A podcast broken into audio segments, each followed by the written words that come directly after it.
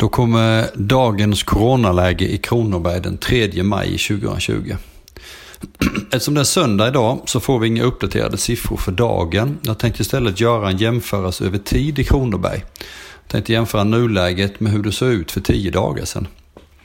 När det gäller antalet konstaterade fall så har de ökat från 184 till 332.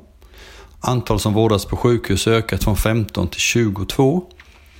Antalet som vårdas på IVA har ökat från 1 till 5 och antalet avlidna har ökat från 11 till 24.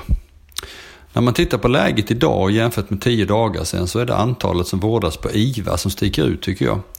Att antalet konstaterade fall nästan har fördubblats är naturligt och antalet på sjukhus har knappt ökat något nämnvärt. Det är IVA-fallen och avlidna som ökar mest.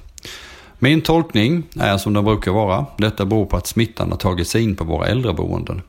Det är nu viktigt att vi arbetar ännu hårdare på att stoppa denna utveckling. Regionen och kommunerna gör vad de kan. Ordnar fram skyddsmaterial, öppnar särskilda coronaboenden, ser över rutiner och minskar antalet personal som träffar den enskilde. Allt detta hjälper till. Antalet som vårdas på IVA låg ju länge stabilt kring en och två. Sen kom det en snabb utveckling upp till fem sex stycken och sen har det legat stabilt igen. Vi får hoppas att det inte kommer fler av dessa hopp uppåt.